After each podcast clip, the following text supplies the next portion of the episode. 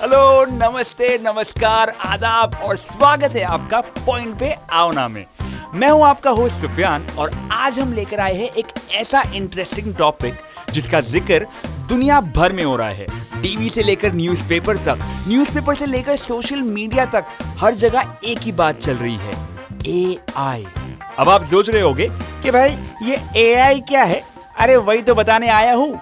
ए आई यानी artificial intelligence यानी मशीनों की अपनी बुद्धि। And what make this episode special is that हमारे साथ खुद हमारे दो स्पेशल ए आई बींग्स है। अपने खुराफाती गेट स्वीट चिंटू और मेरी smart voice assistant Kinjal. AI को समझने बूझने के आज के हमारे सफ़र में ये दोनों हमारे साथ रहेंगे। सो so, तैयार हो जाइए एआई की दुनिया के इस एक्साइटिंग सफ़र के लिए। लेट्स बिगिन द शो क्या पका रहे हो? पॉइंट पे आओ ना। अरे पॉइंट पे आने का ना बाय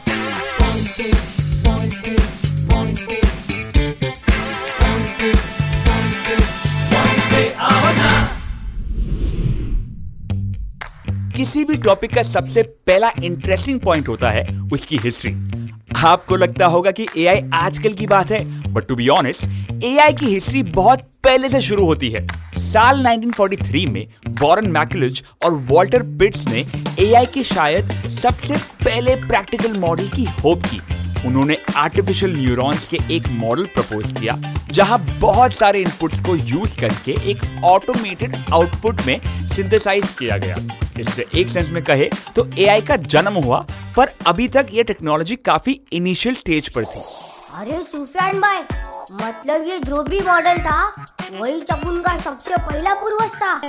यह आर्टिफिशियल न्यूरॉन मॉडल मेरा परदादा हुआ। इसको मिलते मैं नमस्कार करूँगा। पर उससे पहले ये बताओ, ये आर्टिफिशियल न्यूरॉन्स बोले तो होता क्या है? मेरे ना समझ रोबो चिंटू आर्टिफिशियल न्यूरॉन्स के बारे में तुम्हें मेरी स्मार्ट एआई किंजल बताएगी। किंजल, शुरू हो जा। आर्टिफिशियल न्यूरॉन्स का मतलब होता है कि कंप्यूटर में हम इंसानों जैसे न्यूरॉन्स को स्टिमुलेट कर रहे हैं। न्यूरॉन्स वो छोटे छोटे यूनिट्स होते हैं जो ह्यूमन ब्रेन की बिल्डिंग ब्लॉक्स होते हैं और ह्यूमन इंटेलिजेंस को कंट्रोल करते हैं। हाँ समझा। मतलब ये इंसान लोग हम लोग के भीतर अपन जैसा एक ब्रेन बनाने की कोशिश करते तभी मैं इतना बुद्धू हूँ। इंसान हो या एआई बुद्धू वो अपने कर्मों से ही होता है, Chintu. But anyway coming back to a point AI technology का मेजर गोल होता है कंप्यूटर को इंसान की तरह सोचने और समझने की शक्ति देना। इसीलिए हम आर्टिफिशियल न्यूरॉन्स का यूज़ करते हैं, ताकि कंप्यूटर भी ह्यूमंस के जैसा सोच सके। और इसी कोशिश में 1956 में American computer scientist John McCarthy ने एआई को ऑफिशियली अपनाया और उसे एक एकेडमिक फ़ील्ड के रूप में प्रेजेंट किया। उससे पहले एआई सिर्फ़ कुछ मैथमेटिशियंस और साइंटिस्ट के बीच में डिस्कस हो रही थी। लेकिन जब से मैकार्थी ने इस एआई के सब्जेक्ट को पॉपुलराइज किया एआई का फ़ील्ड तेज़ी से ग्रो होने लगा। क्या भारी बात बोले सुफियान भाई? बट जब ये एआई वाले मेरे परदादा को बनाए होंगे तो वो टाइम का एआई आज के टाइम की एआई से स्लो रहा होगा है ना भाई? हाँ चिंटू तू सही तो बोल रहा है। Other than few slow AI models like you आज की दुनिया में एआई बॉट सुपर फास्ट हो चुके हैं और बहुत ही केपेबल भी हो चुके हैं। बट इनिशियली एआई के डेवलपमेंट में काफ़ी चैलेंजेस थे। उस टाइम अवेलेबल टेक्नोलॉजी और रिसोर्सेज लिमिटेड थे। इसीलिए शुरुआत में एआई की डेवलपमेंट स्लो रही। बट इनिशियल टाइम से ही एआई ने मैथमेटिक्स और कंप्यूटिंग में मदद करनी शुरू कर दी थी। एआई ने कई मैथमेटिकल थ्योरम्स को प्रूव किया और कंप्यूटिंग में भी बहुत आगे बढ़ा। लेकिन फिर एआई रिसर्च के लिए गवर्नमेंट फंडिंग कम हो गई थी। हाँ भाई मेरे बैटरी की तरह। पर यू कंटिन्यू भाई फिर क्या हुआ? तो साल 1997 में IBM डीप ब्लू ने world chess champion Garry Kasparov को हराया और पहली बार एक कंप्यूटर ने वर्ल्ड चेस चैंपियन को मात दी। तब एआई ने एक नया माइलस्टोन क्रॉस किया। और उसके बाद किंजल तुम बता दो यार। यस सूफियान इसके बाद साल 2002 में एआई ने घर में भी एंट्री मार ली। रूम्बा नाम का वैक्यूम क्लीनर आया जिसके अंदर एआई का यूज़ हुआ। वाह ये तो बहुत एक्साइटिंग है भाई। हाँ चिंटू और साल 2006 तक एआई बिज़नेस वर्ल्ड में भी आ गई।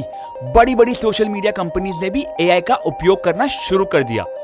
और साल 2012 में एआई का यूज़ करके एक पॉपुलर सर्च इंजन ने एआई को कमांड देने के लिए एक unique android app feature launch किया, जो यूज़र्स के इनपुट्स के बेसिस पे उनको प्रिडिक्शंस और इंफॉर्मेशन प्रोवाइड कर सकता था। और आज हमारे सामने है चैट जीपीटी जैसा एक एडवांस्ड एआई सिस्टम एक इनोवेटिव और latest form of artificial intelligence इसका उपयोग करके हम प्रैक्टिकली हर तरह के सवाल का जवाब पा सकते हैं, क्योंकि इसके डेटाबेस का और इंटरनेट का स्ट्रॉन्ग कनेक्शन है। एआई के बारे में एक और पॉइंट समझना बहुत इंपॉर्टेंट है। आर्टिफिशियल इंटेलिजेंस ह्यूमन इंटेलिजेंस की जैसी नहीं है। एक्चुअल में एआई बहुत सारे एल्गोरिदम्स और पैटर्न्स को एनालाइज करके हमें यूजफुल इंफॉर्मेशन प्रोवाइड करता है। बट उसके पहले हमें इन मॉडल्स को इंटेंसिवली ट्रेन करना पड़ता है। I mean they can't learn अपने आप से। फॉर इंस्टेंस आज की डेट में एआई हमारे क्वेश्चंस को जवाब देने में हमारी मदद करता है। बट उसके लिए पिछले कई सालों में एआई सिस्टम्स में बहुत सारे डेटा और एल्गोरिदम्स को फ़ीड किया गया है। आज भी एआई का डेवलपमेंट बहुत तेज़ी से हो रहा है और इसमें मूर्स लॉ का बहुत बड़ा रोल है। अब आप सोच रहे होगे कि भाई, ये मूर्स लॉ क्या है? और इसका जवाब देगी मेरी प्यारी एआई किंजल। शोर सूफियान मोर्स लॉ के हिसाब से कंप्यूटर्स की स्पीड और मेमोरी कैपेसिटी हर दो साल में डबल होती है। इसकी वजह से कंप्यूटर पावर बढ़ रही है और एआई का डेवलपमेंट भी स्पीड में हो रहा है।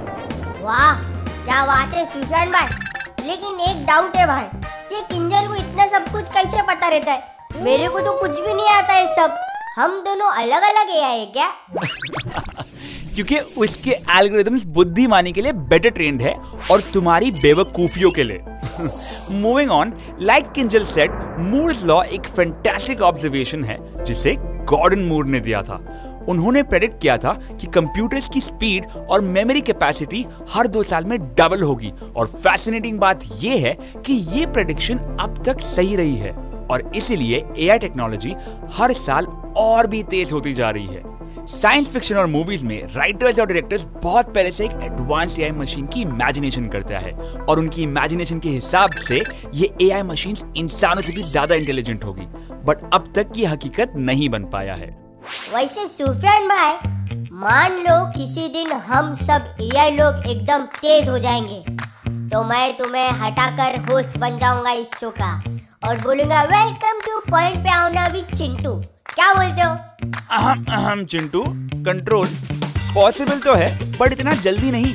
इतनी उम्मीदें मत पालो तुम, क्योंकि अभी भी एआई में बहुत कमियाँ हैं। एआई के सबसे बड़े चैलेंजेस में से एक है कि वो अभी भी बहुत अर्ली डेवलपमेंट स्टेज पर है। इसीलिए उसके कुछ फ्लॉज और लिमिटेशंस भी है।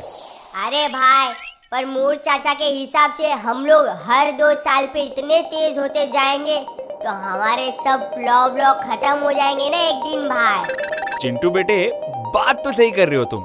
और एआई का एक थ्रेट ये ज़रूर है कि एडवांसमेंट्स में कुछ जॉब्स रिप्लेस हो सकते हैं। पर एक ऐसा फ्यूचर भी पॉसिबल है, जहाँ हम इंटेलिजेंट मशीन और ह्यूमंस एक साथ काम करें। जैसे कि हमारा शो हम यहाँ साथ में ही तो काम करते हैं। राइट और ए आई ह्यूमन्स को बेटर प्लानिंग कैपेबिलिटीज प्रोवाइड कर सकता है। इससे हमारी लाइफ की क्वालिटी इंप्रूव हो सकती है। वो वर्क और गवर्नेंस को ऑटोमेट कर सकता है और इकोनॉमिक्स को भी एफिशिएंटली प्लान कर सकता है। इससे एनवायरमेंट डैमेज भी कम हो सकता है और जनरल प्रोस्पेरिटी बढ़ सकती है। For every in the world अरे भाई, ये तो बहुत अच्छी पॉसिबिलिटी है ना भाई। ठीक है, कुछ टाइम बाद पॉइंट पे आओ ना विद चिंटू में। मैं तुम्हें भी ऐड कर लूँगा। डोंट वरी नो प्रॉब्लम ठीक है? मेरे प्यारे चिंटू इससे पहले कि तुम्हारा ख्याली पुलाव और पके और मैं तुम्हें शो से निकाल दूँ, let's focus on our point okay अरे सॉरी भाई। मैं तो थोड़ा फ्यूचर में बह गया था ना। आप कैरी ऑन करो। गुड सो एआई के पॉसिबिलिटीज एंडलेस है लेकिन हमें ध्यान रखना चाहिए कि हम एआई का सही इस्तेमाल करें और उसकी लिमिटेशंस और एथिकल कंसर्न्स को भी समझे। भाई मुझे एपिसोड बहुत मज़ेदार लगा ना भाई, खतरनाक। एआई के बारे में इतना कुछ सीखा मैंने आज, अपने परदादा के बारे में जाना। और एक दिन इस शो का होस्ट बनने का सपना भी देखा भाई। चिंटू, तुम्हारी ऐसी बातों से ना मुझे कभी कभी एआई की एडवांसमेंट से थोड़ा डर ज़रूर लगता है यार। दैट पार्ट अब हम पहुँच गए अपने एपिसोड के एंड पर। आज के एपिसोड में हमने सीखा कि एआई की पॉसिबिलिटीज बहुत है आने वाले फ्यूचर में।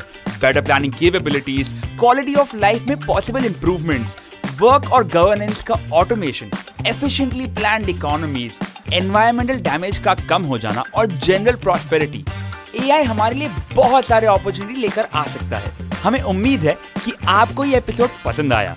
और अगर आपके पास कोई सवाल है या सजेशन है तो हमें हमारे सोशल मीडिया यानी कि at the rate M N M talkies podcast पर ज़रूर डीएम करें। एंड यस स्टे क्यूरियस अगले एपिसोड में फिर से मुलाकात होगी इन पॉइंट पे आओ ना with your host Chintu okay ignore that bye bye bye public अरे पॉइंट पे आने का ना bye